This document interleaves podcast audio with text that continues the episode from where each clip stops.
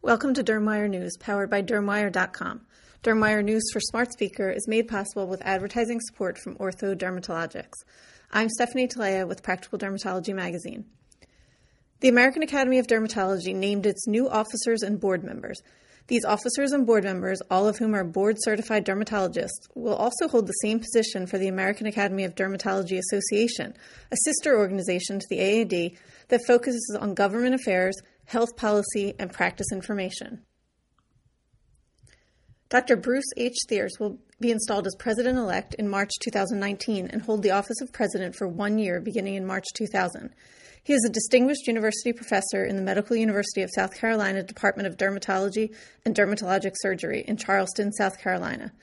He has served as editor of the Journal of the American Academy of Dermatology for the past 10 years and was JAD's associate editor for 10 years before assuming his current role. He previously served the AAD as vice president and a member of the board of directors. He is also past president of the South Carolina Academy of Dermatology and Dermatologic Surgery.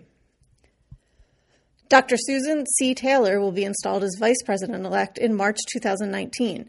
She will hold the office of vice president for one year beginning in March 2020. She is an associate professor of of Dermatology at the University of Pennsylvania in Philadelphia. She previously served as the Academy as a member of the Board of Directors and chair of Skinovations Committee. She is also past president of the Skin of Color Society, a former board member of the Skin of Color Society, and the Women's Dermatologic Society. Doctors Larry Green, Adelaide Hebert, Alexander Miller, and Cyndi Yag Howard were elected to the Academy's Board of Directors. They will each serve a four year term beginning in March 2019.